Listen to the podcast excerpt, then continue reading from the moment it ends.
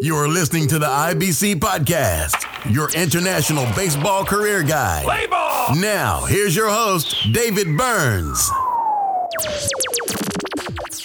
Hey guys, it's episode number 58, and I'm really pumped on this one because it's an amazing story. Probably the longest overseas career story that I've heard, and he's been all over the place. His name is Boomer Prinstein, and uh, many of you will know who he is, and those of you that don't know are about to you're going to know him by the end of this because he goes into massive amounts of detail about his story. He loves to talk. He's a good storyteller. Uh, I really enjoyed interviewing him. We talked for about three hours, and uh, so I'm going to have to do multiple parts to this interview uh, because no one's going to sit and listen to the whole story in one sitting. So you will have to tune in to the next episode to see how he had a rough start in his baseball career overseas, but persevered through it and established a very long playing career overseas. And then that led to a career off the field within baseball. And uh, he'll tell you more about it right now in this interview with Boomer Prinstein. Just a quick pause for our sponsor, Sambat. IBC is now a supplier for Sambat in Europe, so any clubs looking for team orders can contact me at d.burns at baseballjobsoverseas.com and we'll hook you up. Justin, welcome to the podcast. Thank you. Good to be here. All right, are, am I calling you Boomer? or Am I calling you Justin? What what what's how, how do I Yeah. go about this? Well, Where did Boomer come from? It's, Let's go uh, with that, and then where did from there? Yeah, that's. uh I guess I was always destined to do something with baseball since I was a little kid. I was throwing things against the wall. I guess out of my crib or something at a year or two years old, and my father uh, said there's a lot of booming noise going on, so he used to call me Little Boomer. And when I got taller and bigger than anybody in the family, so now I'm just Boomer. But yeah, I was always Boomer uh, growing up. That was just a baseball nickname or a childhood nickname. And uh, Justin is, uh, I don't know. I, I never never really got accustomed to, to Justin. So yeah, it actually felt weird welcoming you to the podcast and saying Justin. I didn't. I had to actually think about it for a second. Um, so why don't you take us uh, back to your college days and then how that ended up taking your career overseas? sure, I um, I was playing ball at, at George Washington in, in DC, which is a D1 school for all the Europeans listening, and uh, we had a real good team. I wasn't, you know, by any stretch of the imagination, one of the, the studs on the team. I, I mean, our junior year, we won over 40 games. We had half of our team go on and play uh, affiliated pro ball. Uh, we had a third team All American. We had a guy drafted in the first five rounds. Um, a few guys make it up to AAA. So it was it was a very solidly stacked team. And but I got some playing time. I, you know, I did well in, in short spurts, and obviously, as as any college player has a desire, you know, you I, I wanted to play pro ball. I didn't know what that meant or how that entailed. I knew that I was undersized, but I still threw pretty hard for my size. You know, five foot eleven, threw in the upper eighties as a right-handed pitcher, and it was just coming in coming at a time where guys are now throwing in, you know, routinely in, in the low to mid 90s. So I I definitely had a below average fastball from, from a pro standpoint, but um, somewhere in the world it would be probably a pretty good fastball. So I was very, very lucky at, at, at GW. I had a um, assistant coach there. Uh, his name's Brad Gooding, and he had played a summer and coached a summer in, in the Dutch league in the second division there. And I remember talking to him about just baseball and, and, and opportunities. And he said, you know, you'd be a perfect candidate for going over overseas, going over to Europe to play. I was 22 at the time. I had never left the U.S. or, or Canada. I mean, not even Mexico, not even you know nothing. I I'd never been overseas anywhere. I had no idea what that even entailed. But I took I took that seriously, you know. And my senior year, I, I was I was up and down. I thought maybe if I have a good performance against some you know better schools, we played some top ten teams in the country. Played you know North Carolina, Virginia. Maybe I'd get a, a, a sniffing. Um, you know, and I ended up actually getting some pro workouts um, after after I graduated. The guy that I was working out with, I mean, just to show you how close it was, the guy that I was working out with was also undrafted from my team in, in college. Um, was Josh Wilkie, and in these you know, post draft pro workouts where they say you have no chance, and there's hundreds of guys that show up, and you know they they they watch you throw five pitches and they say thanks, see you later. Um, Josh ended up getting signed by the Washington Nationals when it's a rookie ball, and then climbed his way all the way up to the system, and, and made it to AAA, and, and was in you know big league spring training. So those things do happen, and to have that so close, yeah. you know, I always felt like I, if I just keep playing somewhere something good will happen. That's always that's my philosophy. So, um, you know, long story short, I, I had I, I, I contacted uh, Brad Gooding again after after the, the pro workouts didn't didn't work out, and uh, he found me a bunch of offers, and I basically had like ten or fifteen offers to choose from from places that I never heard of. Now I know where they are, but I had offers from Austria and England and Belgium and so how did he have all these connections? Because this was a while ago. When was this? This is 2006. So yeah, this is you know now almost a decade ago. So he was over playing in Europe for a number of years and built these connections, or was it was he a he, scout? Or? He, yeah, he had no. He had a guy. He, he, was only only he was only in Europe for like a year, and um, he had a guy that sort of like you that was that was helping people out, and he had a connection to some of these clubs. And this is like. this is predating Facebook really in Europe, and this is you know a lot of the way that we communicate and we the forums that we use now to to help people out. I mean, you're not to plug your your site right away, but like your site is amazing in, in what it's able to do and how it's able to help guys. That really didn't exist in 2006. So. Mm-hmm. You know, the information wasn't really out there. You really had to know somebody that knew somebody. Um, yeah. I was very lucky that I went to GW because it was a Division One program. You could look up the stats at the time online, yeah. and it was just more legitimate than some probably some what other guys did. So um, that that was how I got my foot in the door in 2006. I had a bunch of offers. I had no idea what to choose or how to choose it, or which which so leagues I, are the better leagues or anything like that. Eh? No idea. You know, I I knew from from Brad that the Dutch league was really good, and, and you hear things about Italy, but I had no connections to Italy and uh, didn't seem like the Dutch league was really interested in me at the time, so I went and took uh, an offer from a team in Belgium who basically said that they had a guy the year before that played for them and that ended up in the Dutch league, and they offered the most money. And I thought, hey, that's it's close to the Dutch league, and they offered a lot of money, so I'll go do that. so you went to Belgium. Went and to Belgium. So, what were your first impressions? Like, were you prepared for it, or like did it? Did you when you first arrived? Was it kind of a, little bit of a culture shock and baseball shock, or or how was it? Yeah, I mean it was it was everything that you just said. I remember the first thing when I got off the plane and the and the the, the GM or the coach or the manager, I, I forget who. I was jet lagged, but I think it was the GM. He, he looked at me and he goes, "Oh, I uh, thought you were taller." and uh, I remember just thinking, "Man, that you know, because you're list, you're always listed. Yeah. You know, in college baseball, like an inch or two, they always give you an inch or two. Yeah. So I was listed at six feet. I'm probably five eleven, really, with cleats, probably five ten and a half. You know, on a, on a on in normal street clothes. So uh, that was the first thing he said to me and I was like, oh boy, this is going to be this is going to be interesting. So yeah, it was. I was not prepared for it. I mean, just being in Belgium, it's a Western, you know, but uh, the different language, the different food, and then the, what really hit me was going to baseball and how, I guess, not amateurish it was, but it was supposed to be a professional experience. Yet after practice, these guys would just sit there and drink beer. Yeah. You know, and I'm like, wait, you know, I'm coming from a D1 college program. I need to go to the gym. I need to hit the weights after after I'm done throwing. I need to yeah. run. You know, and I got to. So in my mind, I was like, hey, I got to focus on being the best player I can be for this team, and I and I saw that as a challenge. Um, and then they were like, well, he doesn't really socialize with us, you know, the, the, the way we want him to, you know.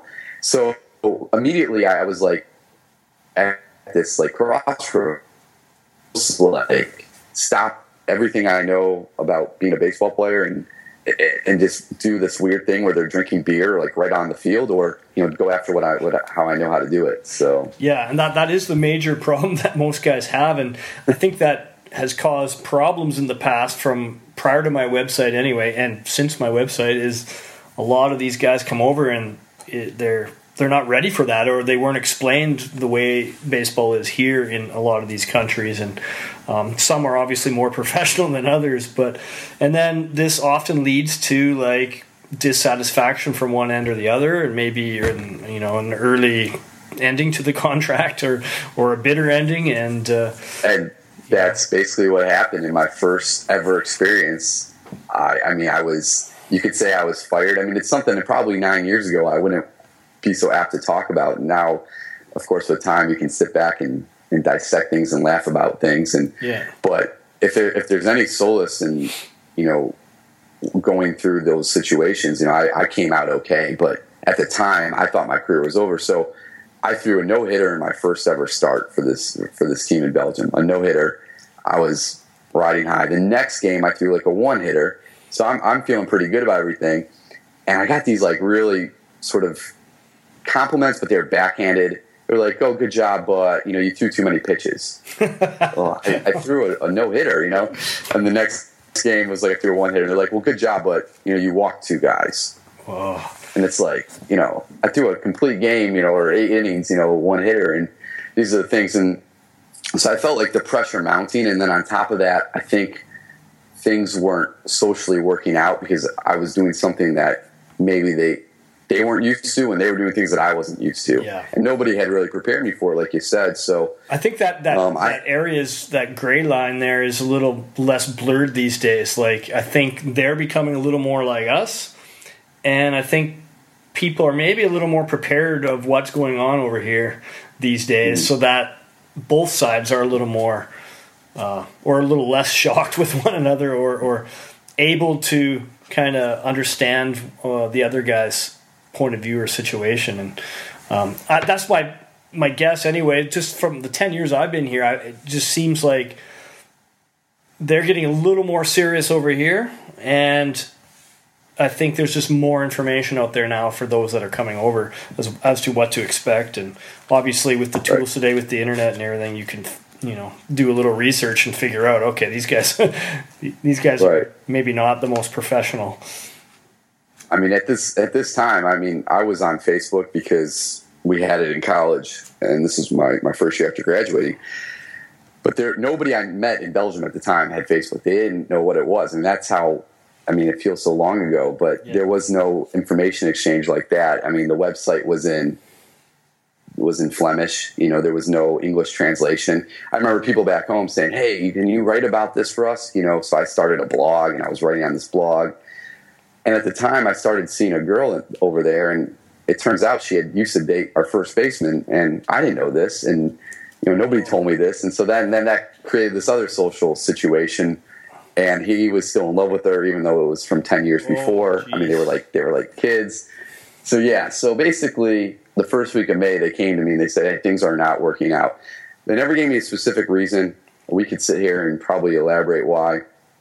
And uh, I was crushed. I was, you know, I, I was two and zero, and we had won all of our games. And but yeah, I, I was I was I was crushed. I mean, I was like, man, I, I can't even cut it here in Europe. You know, um, what kind of baseball career is this going to be? So that was probably one of the those crossroads. I mean, I was 22 years old. I was in a foreign country. They just gave me my release. I was living with the, the general manager. So he basically was like, "Well, you can stay here until you figure out what you're going to do next." The weird, the weirdest thing was the team that I threw the no hitter against. They tried to pick me up, and and and my team blocked it from happening. They said I was not allowed to play within the country of Belgium. Wow.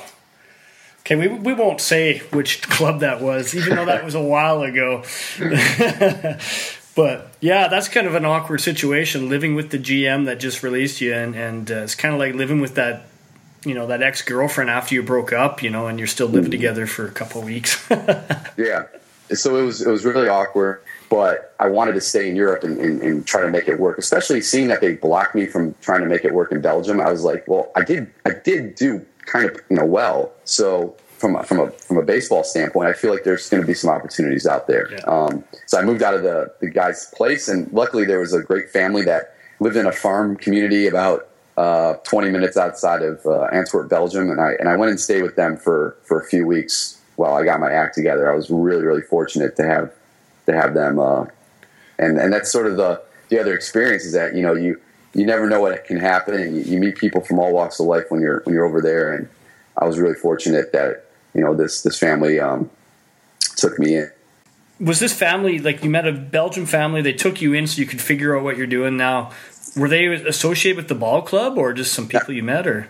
No, not associated with the ball club at all. Um, my they had lived in Chicago, and my cousin in Chicago knew them, and they came to one of my games, and we, we, we they took me on a tour of, of the uh, the Duvel Beer Factory, and and and it was just sort of like a random connection in Belgium, and I was I was so fortunate for that because I basically had to get move out of my GM's place. I had nowhere to go. I mean, I my flight wasn't until September, you know, and they're saying, "Well, we'll change your flight for you," but it's like I, I didn't want to go back yet. I felt like I had more baseball in me, so yeah. you know, I was looking for these other opportunities, and and um, I just yes, I had this family. They, they took me in for a few weeks. I was at their farmhouse and in the middle of the countryside of Belgium, and I was uh, trying to work out and stay in shape. So I'd like take a bus into the city every day, and and, and it was like 30, 45 minute ride, and I'd go to the gym and, and work out there. And um, there was a team, the team that I threw a no hitter against. They invited me to. Uh, to, to practice with them and maybe show their guys a few things. and uh, that's actually the first coaching experience I ever had. It was in Europe. Was coaching the team that I had thrown the no hitter against in Belgium and, and, helping those guys out, especially the younger players there. Um, so I guess you had a little extra motivation too, because you want them to shove against the, the, team that just released you next time. So, you know. Yeah, they ended up getting an American guy over there. That team, they were in last place, and I gave them like all my notes, and they ended up at the end of the year beating beating my my former team, and they were in, they were in first place at the time. So oh, nice. That was awesome. Yeah, I was pretty hyped about that. well, there's always two sides to a story, but sure. you know, uh, it, it, doesn't sound like you got a very fair shake. So you ended up staying in Europe. Uh, did you get to play again that summer anywhere else? I did. Uh, by the strangest, strangest story, as strange as that story could be, what even what happened next was even stranger. So I um, heard about this. Um, Israel Baseball League. That was starting up at the end of June, and this was at, the time May. And I emailed the, the league director, and um, they, they said, "Yeah, we, we, can, place you on a team." And, and, what do you think? And I was like, "I, I want to play ball. I've never been to Israel. I, I mean." You know, it seems uh, seems like a good deal, so let's give it a shot. So I, I went down to Tel Aviv at the end of June with uh, another hundred other players from all over the world, and um, and uh, did this thing called the Israel Baseball League. Yeah, yeah, I heard about that, and uh, that was with Ty Erickson, and and uh, so they were they were starting up a pro league in Israel, and you you had received an offer from them before, but you weren't too sure about it, and then you end up going to Belgium, and then once that didn't work out, out then you contacted them, and next thing you know, you're in Israel.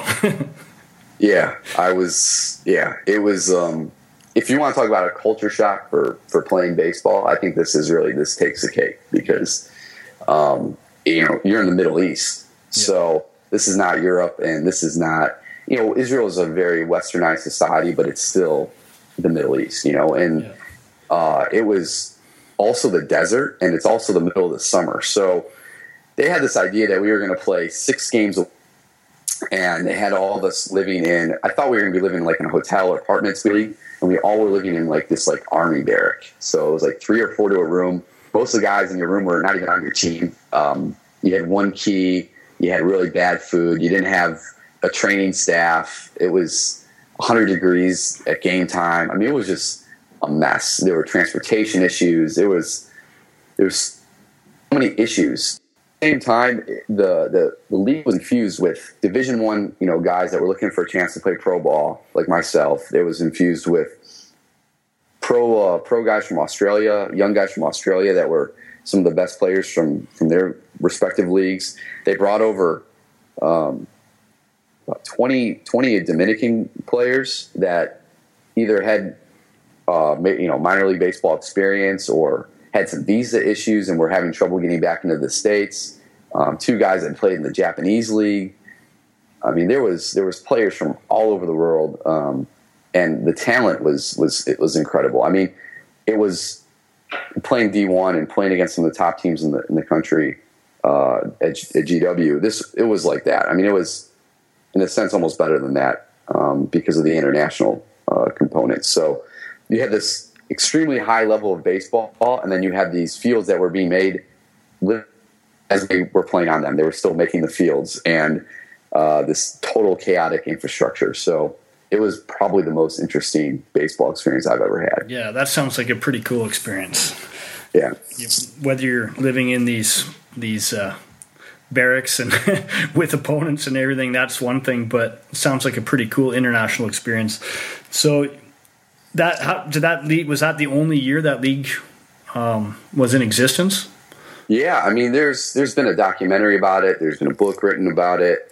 Um, it was they tr- tried to make it as you know they're talking about doing the, the European um, baseball league right now, pro league, and it, it was a startup league to make it as professional as possible, which is what you want to do. But I remember they they had you know they were trying to sell tickets on a like a Wednesday afternoon game at five o'clock in the middle of the summer, and and, and it's just like you know nobody's going to come. They didn't build up the fan base they, they put all the games on the TV, but then they had a huge TV debt. So they, they were, you know, they were looking at, okay, if all, all things break right, we'll break even. Well, nothing really broke right. And they were in the red the whole time. And they still had some huge expenses that they, they owed and that the league folded after only that season. So it's pretty remarkable that it, it happened in the first place. I think there was, there was a market for it. It just wasn't as big as they, as they thought. So, mm-hmm. you know, instead of bringing over, you know, a whole team of imports, you know, they could have done it the other way around, which most European teams do, which is maybe have, you know, three, four, five imports and, and yeah. have the rest of the, you know, players be from there. So um, there was a lot of issues. Um, but it was a, it was a crazy experience. I mean, I ended up dehydrated one game and, and ended up in the hospital on IV. I mean, and, and was out for a week. It, you know, it was one of those type of places. So, um, pretty pretty amazing story. Uh, and that's where you met Ty Erickson. Yeah. So how how did he, he was there on the same for the same reason? Like they brought him over from the states at that time. Yeah, he came over from the states. Um, he had basically was friends with a guy named Raphael Bergstrom. I think knew each other from playing in Germany at some point. So I ended up being uh, yeah on my team, and uh, we were called the Netanya Tigers and our coach was um, probably the best softball coach in the country. They brought over coach from the states, like ex uh, big league guys that, that happened to be Jewish um, because of the Israel connection. Uh, but our coach was was the only coach that had no baseball experience. He was, you know, why are you walking these guys? Yeah. And I'm I'm one of those guys that when I'm on the mound, I I'm just a, like I'm kind of a, an, a jerk. You know, I don't know if this is PG-13 rated, but I, you know, I, I um, I got the bulldog mentality. You know, don't mess with me. I, I, I, put on that game face. And when I heard this, I was so startled. I, I basically uh, told him to um, to shut shut the f up. Yeah.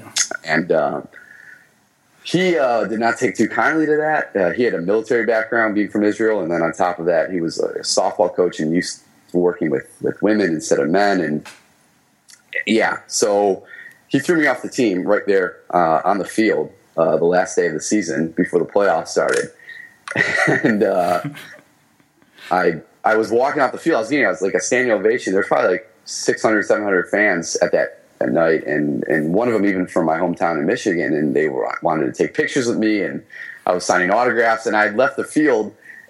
to standing ovation, and I had just been kicked off the team. So, uh, how Ty Erickson comes into this, that the, actually the team had a team meeting the next day um, about whether or not to let me on the on the team um, before the start of the playoffs. And I had been an All Star that year. I was our DH, and I was one of our starting pitchers. And Ty stood up for me. He was the only one at, at first to stand up for me. He said, "Hey, I was in earshot because of the meeting on the mound." And our coach basically told him off for walking guys like just you don't do that in baseball, you know. And anybody else in our in the, his situation, in Boomer's situation, would have would have you know talking back. You know, maybe it wasn't the right thing to say, but you don't do that. Yeah. So Ty stood up for me, and when I found out about this through the grapevine, I was like, ah, I, I should be friends with that guy. So yeah, those are the kind of kind of instant friends you make right there. You know, when someone's yeah. got your back like that, and he didn't really have any reason to necessarily, you know, stand up for you. Yeah, so that was um, that's how I met Ty, and I met a lot of great guys in that league. Um, we on my team was uh, Vladimir Guerrero's brother, um, Julio Guerrero. Um, Cool. Very interesting character. We had a guy from Japan who spoke no English and would do yoga uh, behind, underneath the tree outside of the uh, field uh, during the game before he would come in and pitch. It was like it was like uh, I don't even know how to. It was like watching like a like a like a movie of like a cast of characters. It's um, like your own. It's like your international version of Major League. you know. Yes, exactly. That's what was going on. So that year. So did you end up staying in Israel? Did you get kicked off the team when he started for you? No, so they so Ty gave an impassioned speech, and uh, they let me back on the team. So I, I, did finish up there. It was the last week of the season, anyway. So another awkward um, situation uh, to finish yeah. off the year. So yeah. Uh, so you spent one year in Israel. Then I, I, know your overseas story didn't end there. So w- what came up next? You know, at that point you went back to the U.S. or did you go play winter ball in Australia, or what, did, what was the next? Yeah, so I went back to the U.S. and um, was living in Washington D.C. at the time, and I uh, got a job doing um, what was I doing?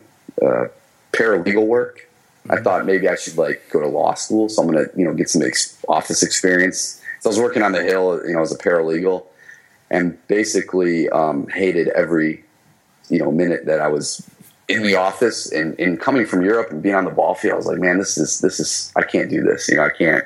Yeah. Uh, I was studying for the LSAT at the time.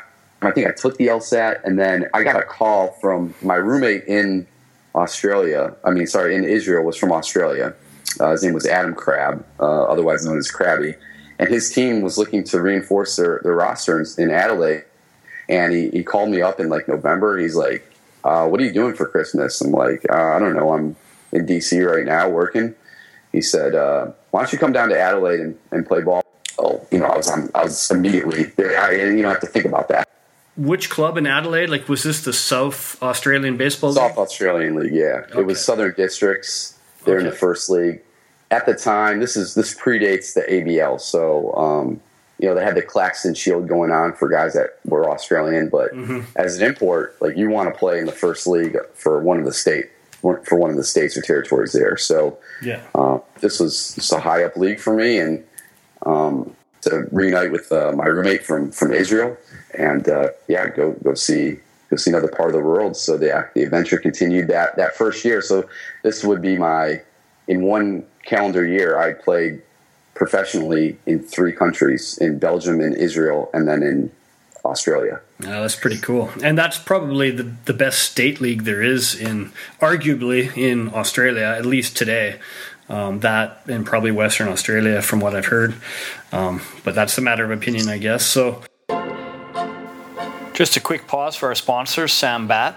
IBC is now a supplier for Sambat in Europe, so any clubs looking for team orders can contact me at d.burns at baseballjobsoverseas.com and we'll hook you up.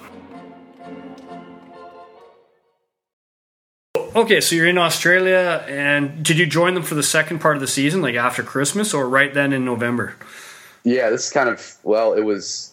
They went on break for Christmas, and there was a rule in the league where you had to to be eligible to play in the playoffs. You had to play, I think, before Christmas. Mm-hmm. So there was one game before Christmas. So I, they, they, flew me down there. This is kind of crazy. I, I flew from Detroit to Adelaide. You know, if anybody's ever done it before, it's like a forty-hour, forty-five hour journey. Yeah. You know, the one the one flight I had from LA to Sydney. Or no, sorry, I went from LA to Hong Kong, and I didn't get the proper visa so I was in Hong Kong on a layover for like eight or nine hours, and they told me that I couldn't enter in the country. So I was like scrambling. I was like trying to figure out what that meant. I had no idea. I needed a visa to get into Australia. I didn't need one of these in Europe. Yeah. So I was calling the team at like two in the morning, and I had to pay like it was like really shady. I had to pay like at the airport like thousands of Hong Kong dollars, which ended up only being like two hundred fifty bucks. But I, you know, it was like shocking to me. I didn't have any money at the time. I was twenty three. I was a a European professional baseball player. You know, I was broke, so yeah. I uh, I was like, oh, hopefully the club will reimburse me for this, and uh, they let me on the flight. I flew down there. I got in, forty five hour journey, God. and they like gave me my uniform. you've got to make it to this game. You've got to play the game to be eligible for the playoffs. And I'm like, I'm not ready to pitch. They're like, we don't even care. We're just going to put you in. So I got to the field, and um, they're like, so we're going to give them a pinch hit at bat, and then we'll just take them out of the game. You know, somewhere like the third or fourth inning. So they did. They gave me a pinch hit at bat. They're like, don't you know, don't worry, don't do anything. I just hit like 20 in Israel in a pretty good league. Was the second highest average on our team. I was our DH when I didn't pitch. So I'm like, you know, I can swing it a little bit. I took a pitch, middle and I remember going, oh man, I'm just gonna swing if it's down the pipe again.